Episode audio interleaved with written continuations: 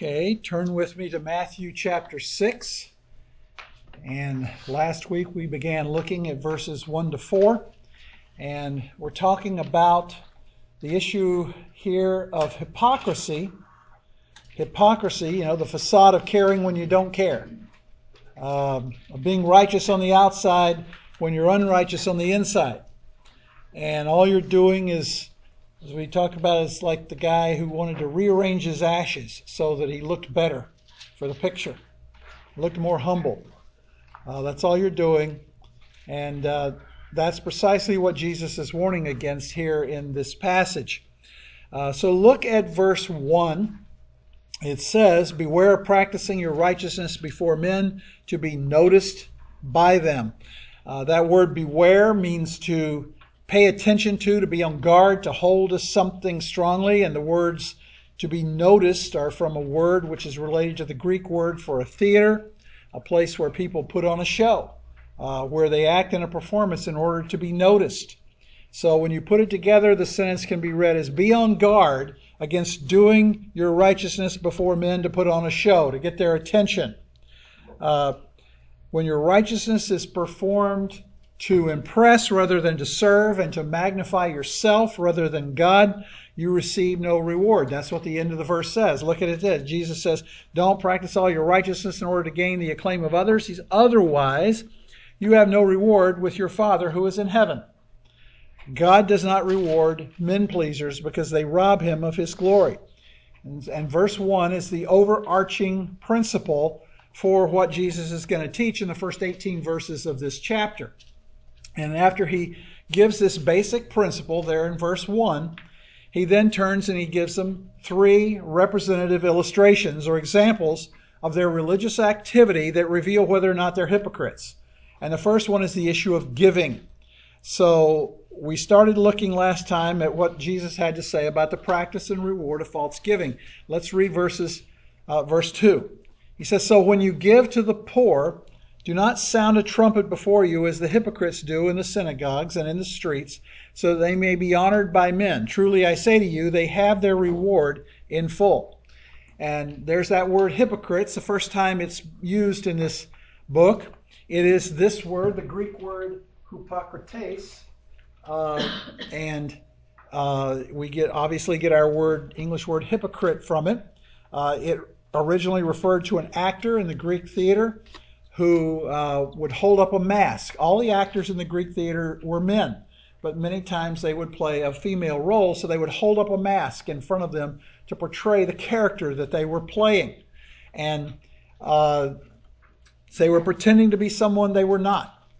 And over time, the word came to be used of anyone who behaves publicly in a way that was not representative of who or she truly was. Uh, and they pretend to be someone or something they're not. And the word has maintained that meaning for the past 2,000 years. And Jesus now turns his attention to the first illustration or example where hypocrisy is evident, and that is in giving. Now, we said last week in the Bible there are two kinds of giving, two ways in which we are to give in terms of Christian giving. One is systematic, structured, regular giving to the church. And the second kind is giving to the poor and needy, that unstructured, unspecified, spontaneous, over and above giving to the church and church related ministries. Beyond those two types of giving, the Bible says nothing else about giving. Uh, it only talks about giving to the church and to the needy. Uh, if you wish to support other kinds of organizations, that is certainly not prohibited by Scripture, but understand it's not commanded either. Uh, now, I think giving has been an unpopular subject because it's been abused and and because people have the wrong understanding of what it's all about. Uh, you see, first of all, we said last week you have to start with the understanding that God doesn't need your money. Um, he gets along fine without it, contrary to what you may have heard some pastors sound like in the pulpit in the years. Uh, so don't think you're doing God a favor. That isn't the point. What he's after is your heart. And if he has your heart, you will be obedient to the word and you will give abundantly. And verse 2 begins by saying, So when you give to the poor. And the Greek word that's used here refers to charitable giving. And it's important to understand that that verb speaks of an attitude. It is a verb that speaks, I mean, it, it, it, it is, uh, speaks of an act also. There is no attitude without an act in this term. Uh, so it doesn't simply refer to a longing to help the poor or a compassion for them or a sympathy for them, but rather refers to the very act of helping them. Notice that Jesus says, So when you give to the poor, uh, he doesn't say if you give to the poor. The assumption here is that you will. Giving to people in need is an assumption. As John said, 1 John 3 17, whoever has the world's goods and sees his brother in need and closes his heart against him, how does the love of God abide in him? In other words, your claim to even be a Christian is suspect. Um, it's questionable. James says the same thing in James 2. What use is it if someone says he has faith but has no works? Can that faith save him? If a brother or sister is without clothing and in need of daily food, and you say to them, Go in peace, be warmed, and be filled, and yet you don't give them what's necessary for their body, what use is that? So faith, even if it has works, is dead. In other words, if you see a fellow believer who's destitute and in needs food or clothing, and all you do is say, Oh, that's too bad, brother. That's too bad, sister. Uh, I'll be praying for you that the Lord will provide what you need. Uh, and yet you don't give them anything phys- physically tangible to meet their needs. You haven't really done anything for them. And your claim to faith is questionable. So that's why Jesus says, when you give to the poor. It's assumed that one with the heart of God dwelling within him is going to reach out to one in need because the heart of God is inclined to the poor and the needy.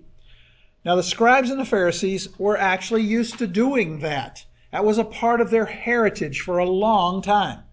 Uh, they had always extended themselves to the needy, but the fact was they had twisted and perverted the significance of giving to the poor. They took it to absurd uh, extremes. They actually taught that they could purge away your, their sins by giving money to the needy. That's how far they had gone. Uh, it says that in the apocryphal book of Tobit. Uh, it says in another one, the apocryphal book of Sirach.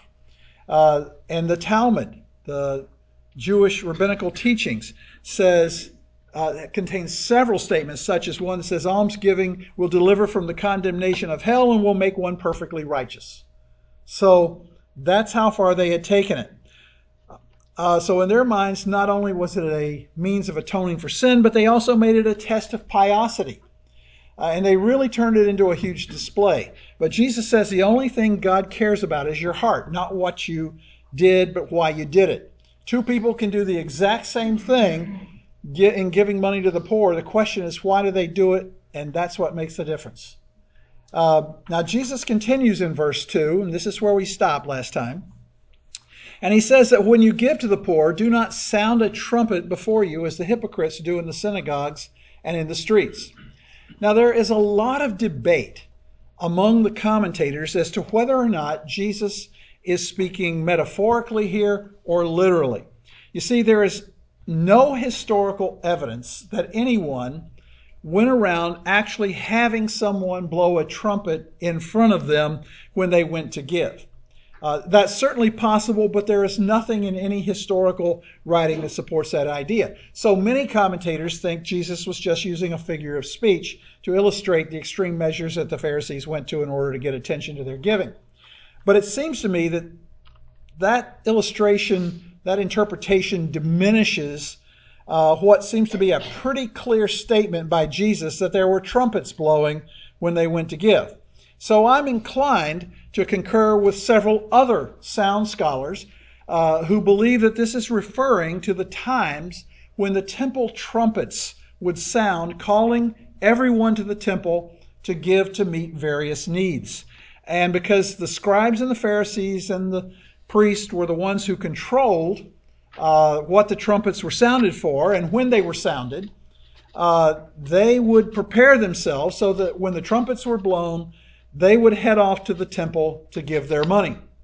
Uh, Kent Hughes describes it this way quote, the trumpets would blare, and people would be seen scurrying along the streets towards the temple with pious looks on their faces. Hey, folks, look at my zeal. Big giver on the way to the temple here.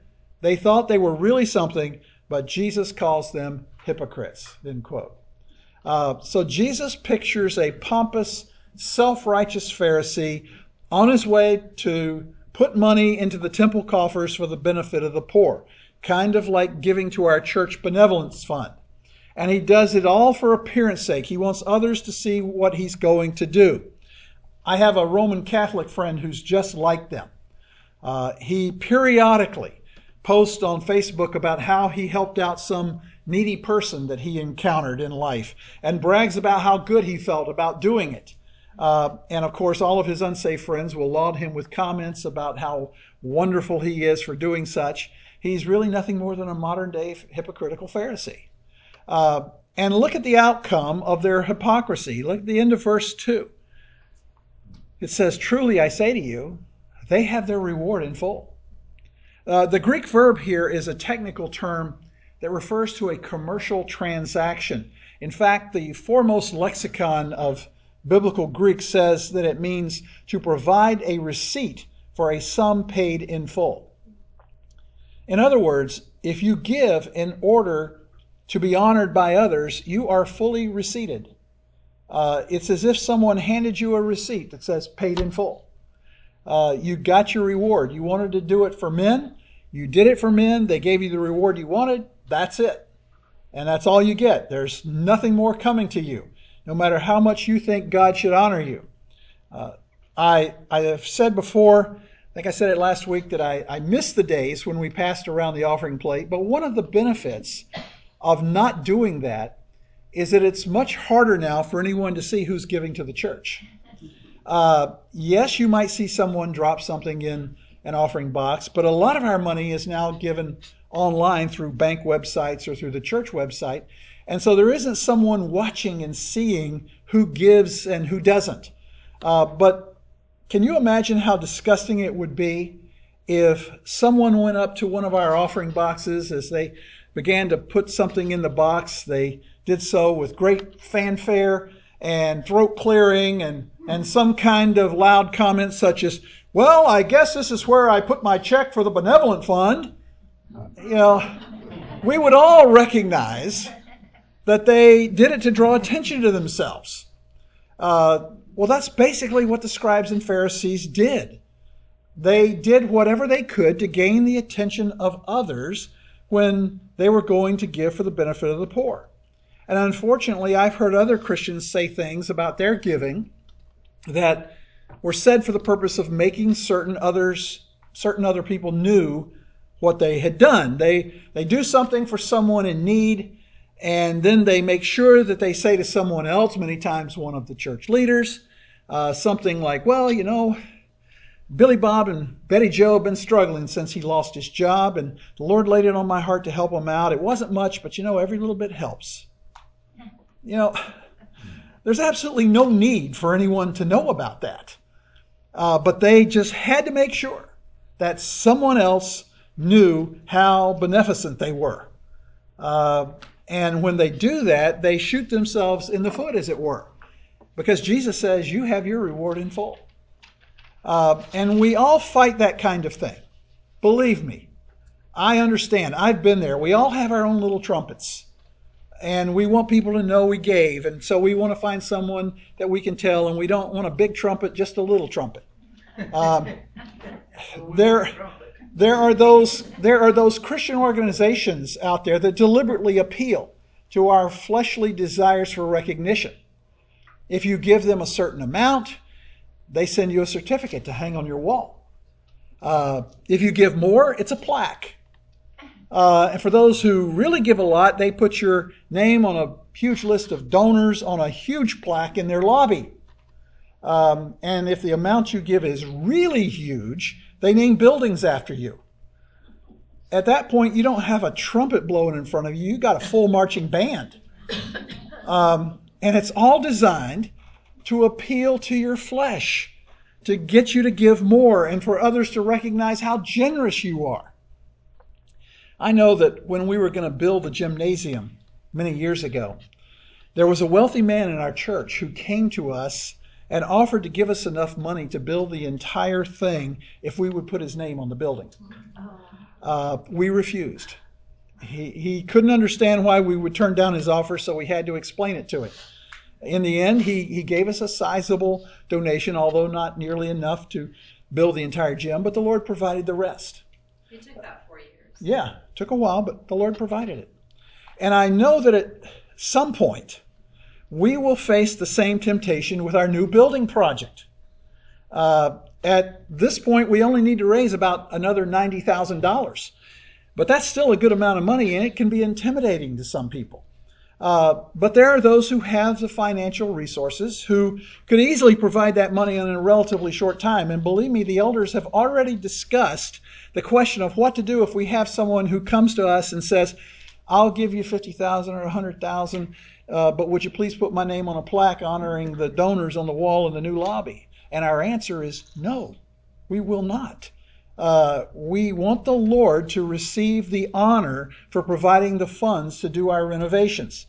Uh, we aren't looking to honor someone who, like the Pharisees, is looking for the recognition of people rather than the recognition of the Lord.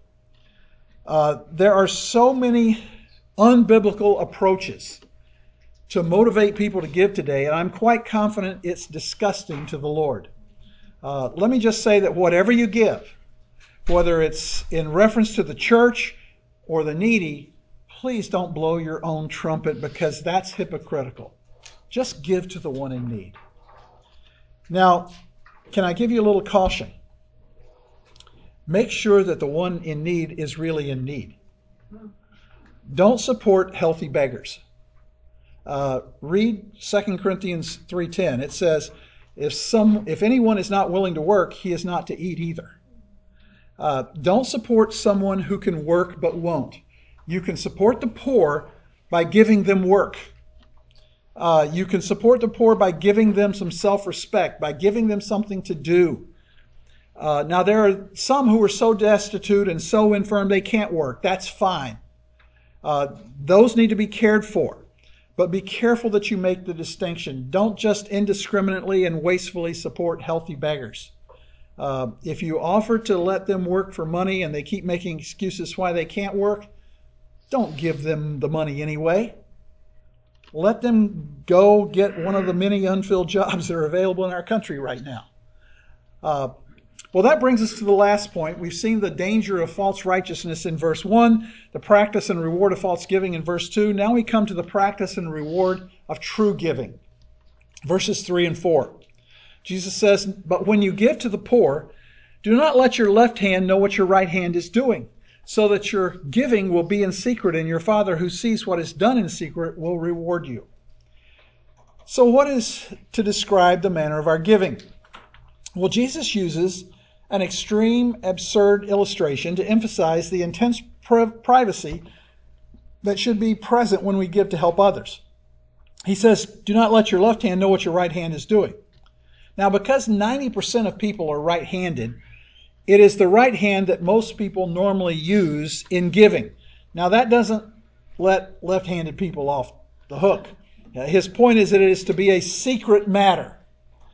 Uh, a couple of the old German theologians of the 1800s uh, presented an idea I thought was interesting. They said that Jesus was referring to the Pharisees' practice of pulling the money out of their money bag with their right hand and then parsimoniously counting it into their left hand in a showy manner before giving it to the needy. Uh, that's certainly interesting, uh, but I, I guess it's a possibility, but I, I think they're trying to find a reasonable explanation for Jesus using such a metaphor rather than just accepting it at its impossible face value.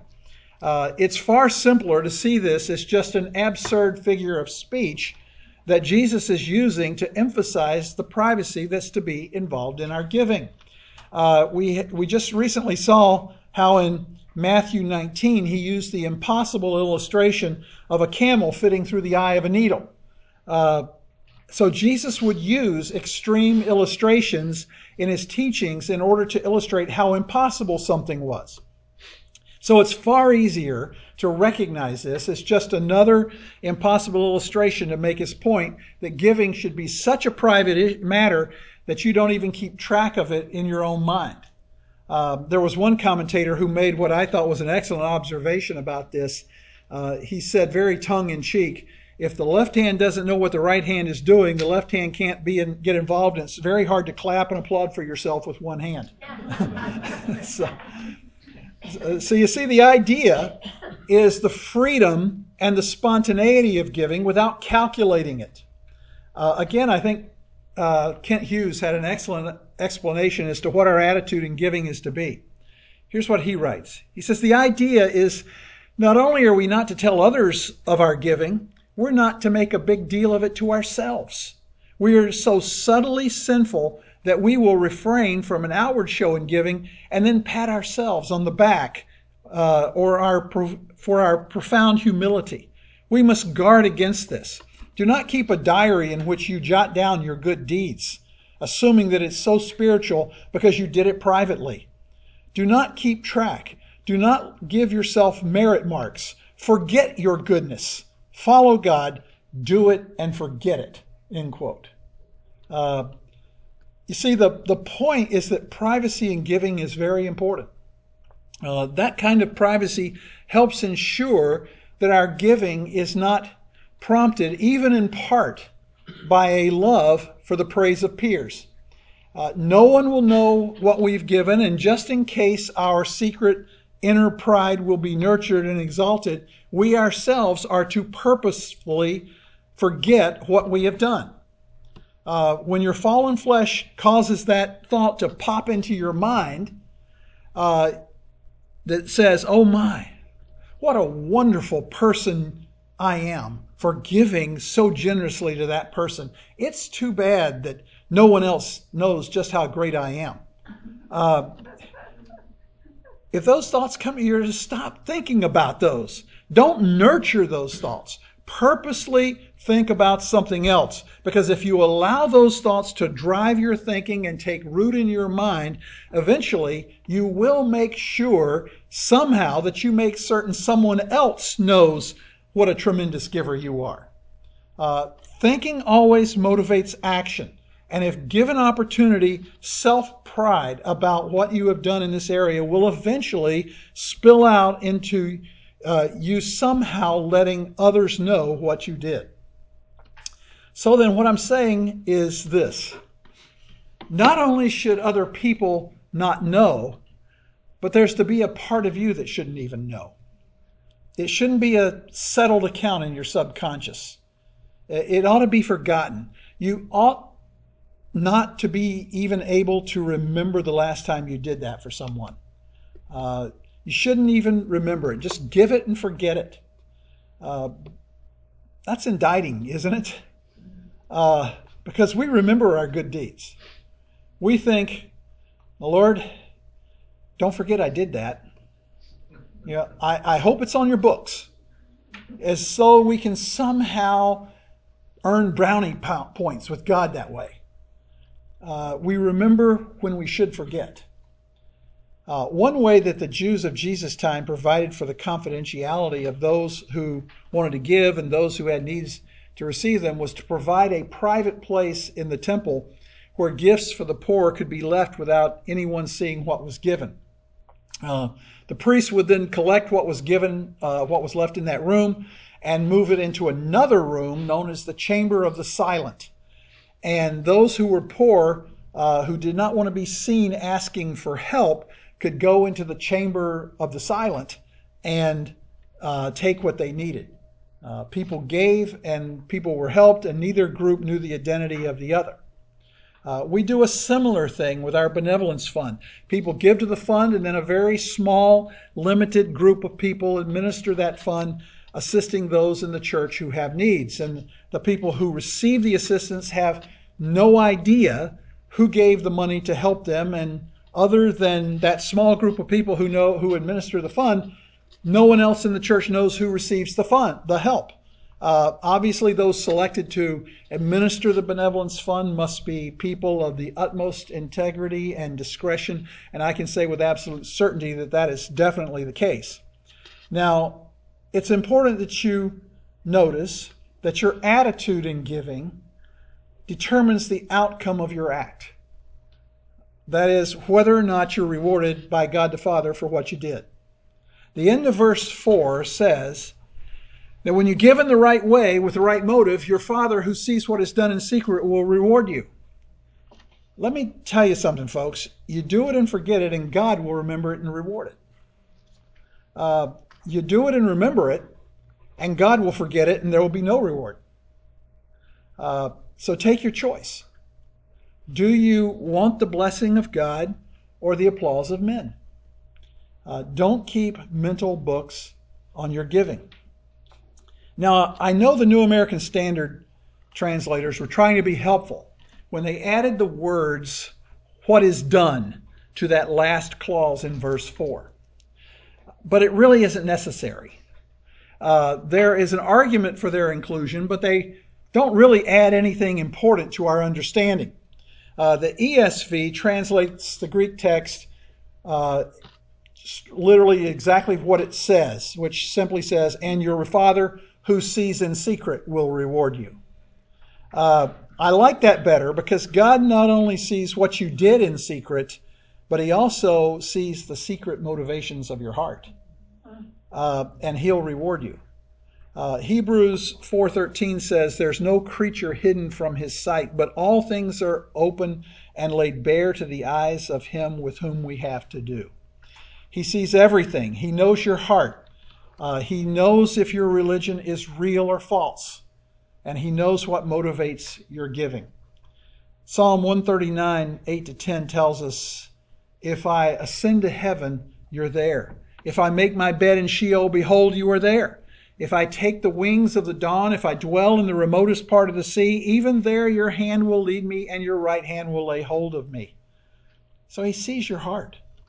And so, as you live your Christian life, make sure you're real. If, as you give, give God's way. Give to those in need without a thought or remembrance. Don't be a hypocrite. Uh, and let me just clarify one point. It's not in my notes, but I want to clarify one point. When I say give in secret, don't let others know what you're doing, I do not mean that a husband is to give without talking about it with his wife. I don't mean that a wife is to give without talking about it with her husband.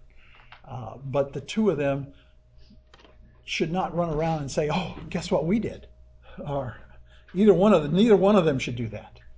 Uh, so uh, now it'd be very easy for me to just conclude right here in this passage and move on to the next subject in this that Jesus covers in this sermon, but before we do that, I think we need to recognize that Scripture commands us to give, and there are at least seven principles to guide us in non hypocritical giving. Uh, so I want to go through those with you. Uh, the first one is this giving from the heart is investing with God. Giving from the heart is investing with God. You see, it's very important that we give. Paul thanked the Philippians in uh, Philippians 4 15 to 19 for the financial gift they sent to him. And he basically said, I don't need it, but you needed to give it because when you gave it, you put yourself within the framework of God's blessing. And verse 17 says, Not that I seek the gift itself, but I seek for the profit which increases to your account. You see, giving is all about being blessed. When you give with the right motives, you place yourself in the realm of God's blessing. And so Paul continues in verses 18 and 19 to say, I have received everything in full and have an abundance. I'm amply supplied, having received from Epaphroditus what you have sent, a fragrant aroma and an acceptable sacrifice, well pleasing to God. And then he concludes the thought with this assurance, and my God will supply all your needs according to his riches and glory in Christ Jesus. You see, it's God's blessing that is the issue. We give and God blesses in accordance with his riches and glory in Christ Jesus. That doesn't mean what the health and wealth charlatans say it means. Uh, it doesn't mean send your money into them and God will pour out financial blessings on you. Uh, it does mean that God will bless you when you give to his true, faithful servants and their ministries, but it doesn't necessarily mean that those blessings will be financial. Listen to what scripture says about God's blessing those who give. Proverbs 11:25. The generous man will be prosperous, and he who waters will himself be watered. Luke 6:38. Give and it will be given to you. Uh, they will pour into your lap a good measure, pressed down, shaken together, and running over. For by your standard of measure, it will be measured to you in return. 2 Corinthians 9 6. Now, this I say he who sows sparingly will also reap sparingly, and he who sows bountifully will also reap bountifully. Now, if you step out of that circle or cycle of blessing and don't give, there's nothing for God to bless. There's no return, and it just keeps tending to poverty. Pretty soon you're out of resources. Uh, the principle in all of giving is this you need to give because it puts you in the circle of God's blessing. And what you give, God blesses, and then He returns the blessing. And when He returns that blessing, you give again. The second principle is this genuine giving is to be sacrificial. Genuine giving is to be sacrificial. If there isn't some degree of sacrifice involved, it's questionable whether or not you're even giving at all. In 2 Samuel 24, David wanted to buy the threshing floor of Araunah the Jebusite in order to build an altar on it and sacrifice to the Lord. And Araunah uh, wanted to simply give the threshing floor and the oxen for the sacrifice and the wood for the fire to David. But David's response was, I will not offer burnt offerings to the Lord my God, which cost me nothing. David realized that to do such without any cost to himself was to insult God. You don't say, here, God, you can have this much. I don't need it. That isn't any great act of love. Uh, it's when you give God that which you need, that which you have a use for. That's when you've made a sacrifice. There's a third principle. The responsibility to give has no relationship to how much a person has. Let me repeat that. The responsibility to give has no relationship to how much a person has. People say, if I had more, I'd give more. I'm barely scraping by. Surely God doesn't expect me to give. But when I hit the lottery, then the Lord will hear from me. Well, hitting the lottery won't make a difference. In fact, you'll probably use your winnings to indulge yourself with all the covetous desires that caused you to play the lottery in the first place. Uh, Luke 16:10 says, "He who is faithful in a very little thing is faithful also in much, and he who is unrighteous in a very little thing is unrighteous also in much." It isn't going to change your character to have more. Every one of us needs to be giving to the Lord's work and to those in need, regardless of how much we have. We, we just we must be faithful in both little and in much. You know, it's extremely important to teach children this principle. Now, I know that most of the people in this room are beyond the stage where you have little children in your homes, but uh, you probably have little grandchildren in your homes periodically. And uh, you need to teach your children to teach your grandchildren these things uh, train them at an early age to give generously to the Lord and others with whatever small amounts of money they get. Because the attitudes and patterns they develop as children are likely to be ones they follow when they're adults. When our children were very young, we gave them a dollar a week as an allowance. And I would give it to them in quarters. Uh, and I recall that when our daughter was around five years old, we gave her three baby food jars. And she would put one quarter in one jar, two quarters in a second jar, and one quarter in the last jar. And one of the jars with one quarter was for saving to buy gifts for others, or sometimes for a special purchase uh, for herself. Uh, the jar with two quarters was for week to week spending as she wished. And the last jar with one single quarter was to give to the Lord. Uh, it was the way we trained her about the importance of giving to the Lord and others. Uh, so, giving is not a matter of how much you have, it's a matter of where your heart is and what your commitment is. There's a fourth principle. May I say one thing? Yes. That brings to mind the widow and her mite. You know, she gave because she wanted to give. She didn't have anything to give. But Right. gave. Fourth principle material giving correlates to spiritual blessings. Material giving correlates to spiritual blessings.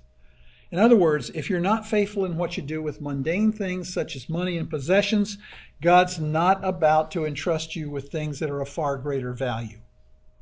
Uh, that's what Luke 16, 11, and 12 tells us. It says, If you have not been faithful in the use of unrighteous wealth, who will entrust the true riches to you? And if you have not been faithful in the use of that which is another's, who will give you that which is your own? What are true riches? Ministry and spiritual impact in people's lives. God is not about to give a strategic ministry to someone who can't handle money. There are many men who never made it through seminary because they couldn't handle money, and the Lord didn't want them in his ministry. There are many others who have dropped out of the ministry because of their inability to deal properly with money. There are some men who stayed in the ministry, but their ministry has been small and insignificant because God would never commit to them the eternal soul of a person when they can't even manage their own finances. Uh, that's a part of the requirement in 1 Timothy 3 that an elder be one who manages his own household well. If a man is unable to manage his own finances, don't entrust the church to him. Uh, so your spiritual effectiveness, that is, the dimensions of your spiritual influence, will have a lot to do with how you handle your money. The fifth principle giving is to be personally determined. 2 Corinthians 9 7 says, Each one it must do just as he has purposed in his heart, not grudgingly or under compulsion, for God loves a cheerful giver. Whatever you purpose in your heart to give, that's between you and God. Righteous giving is done from a righteous and generous heart, not from a legalistic percentage or quota. Don't be taking the Old Testament law for Israel on tithing and applying it to New Testament saints. That was God's taxation system for Israel in the Old Testament to provide for the government and care of the Levites. But in the New Testament, it's entirely free will giving and offering. And when churches and their elders are doing God's work in God's way, He will provide through His people. Uh, the Macedonians gave abundantly out of their deep poverty because spiritually they were rich in love. The Philippians gave because they chose to give out of their heart of love, not because they felt compelled. It is to be a spontaneous act of the heart. There's not any prescription, it's personally determined. Yes, personally determined. Pardon?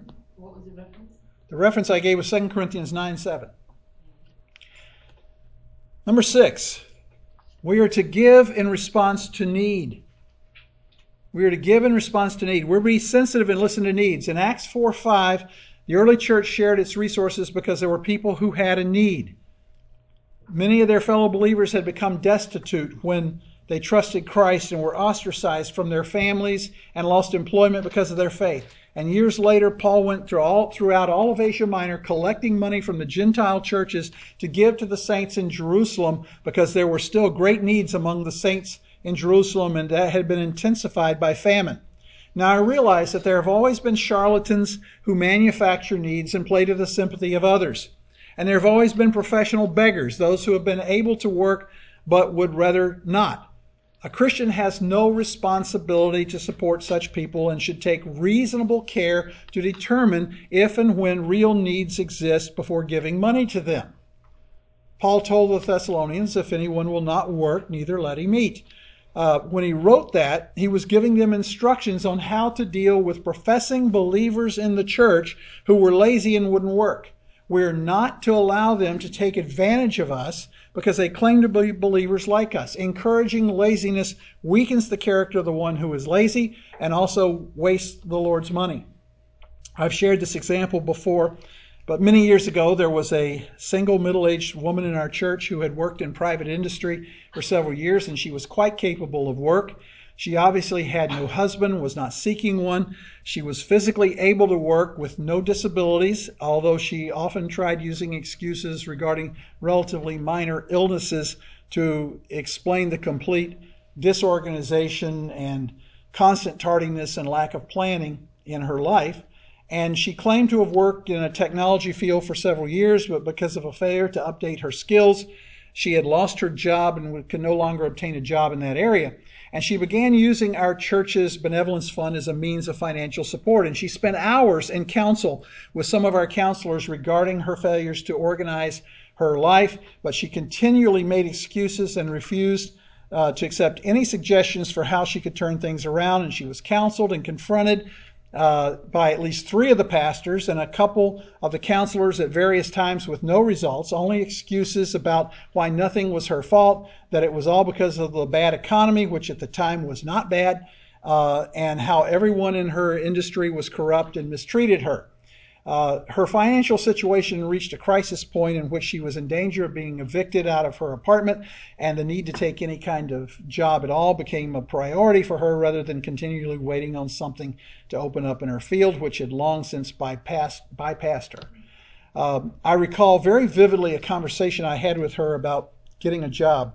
She had very specific limits on what conditions that she felt she had to work in including air conditioning, a clean environment, and flexible hours.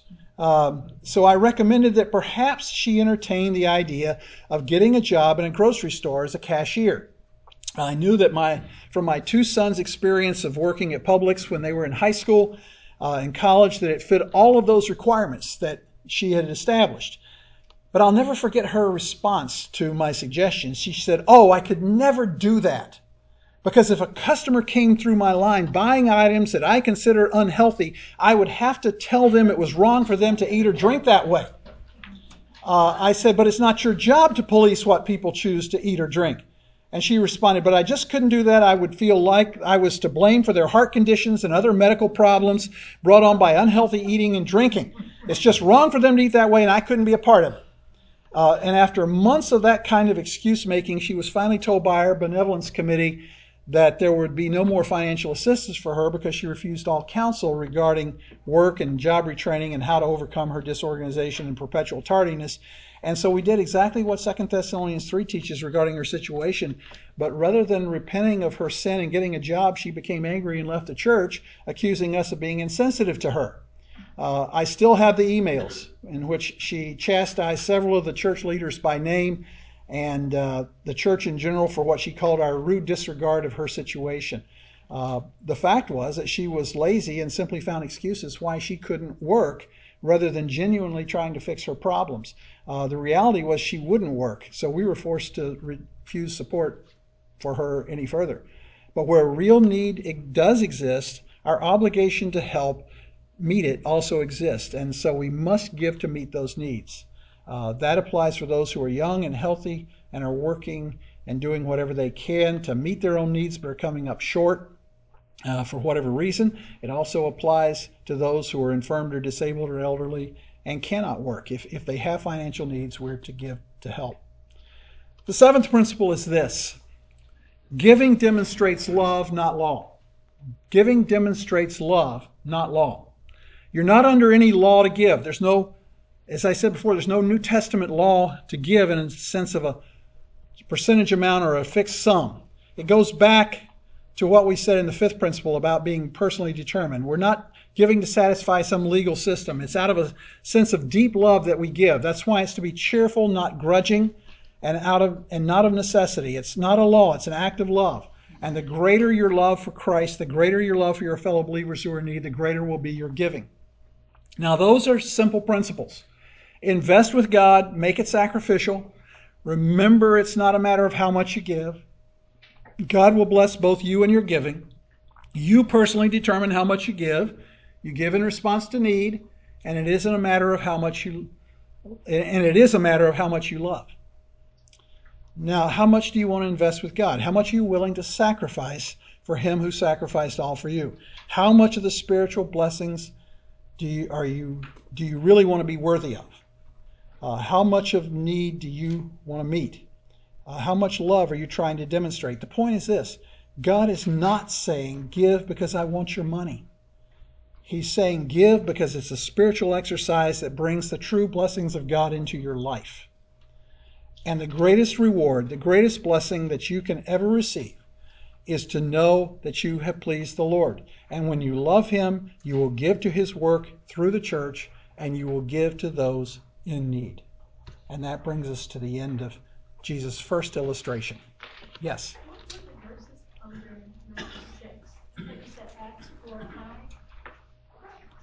I uh, six, yeah. I said in Acts four, chapters four and five.